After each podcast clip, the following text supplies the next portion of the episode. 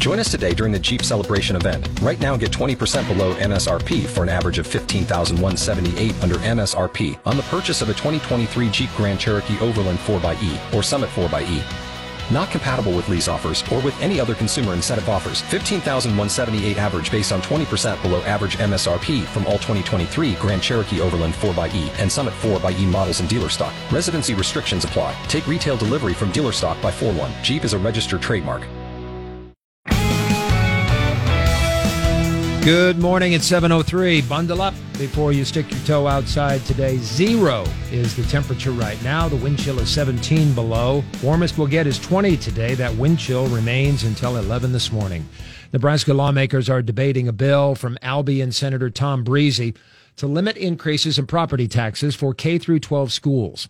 Senator Briese pointing out that over the past 12 years, inflation has grown 20%, wages up 39%, and property taxes up 67%. He said that shouldn't happen. What I'm proposing here is one small, small piece that can help us rein that in. Lincoln Senator Matt Hansen said the bill has the bill treats districts, school districts differently. In the sense that a growing school district like the LPS, who happens to fit in the large category, has less wiggle room than school districts that aren't growing, or unfortunately, school districts that are shrinking. As a way of dealing with overcrowding in state prisons, lawmakers are looking at sending prisoners with less severe sentences to county jails. Lancaster County Board Chair Deb Schorr says that would cost Lancaster County between $4.5 million to $9 million. It's a massive shift from state costs to local property tax payers.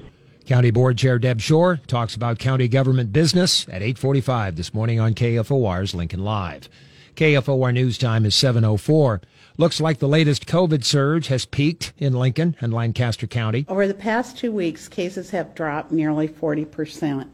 We've reached our peak and cases are now coming down. Health Director Pat Lopez also pointing out hospitalizations remain high at 133 patients, 104 of them from Lancaster County, and the risk dial is staying in the red or severe category for the fifth straight week.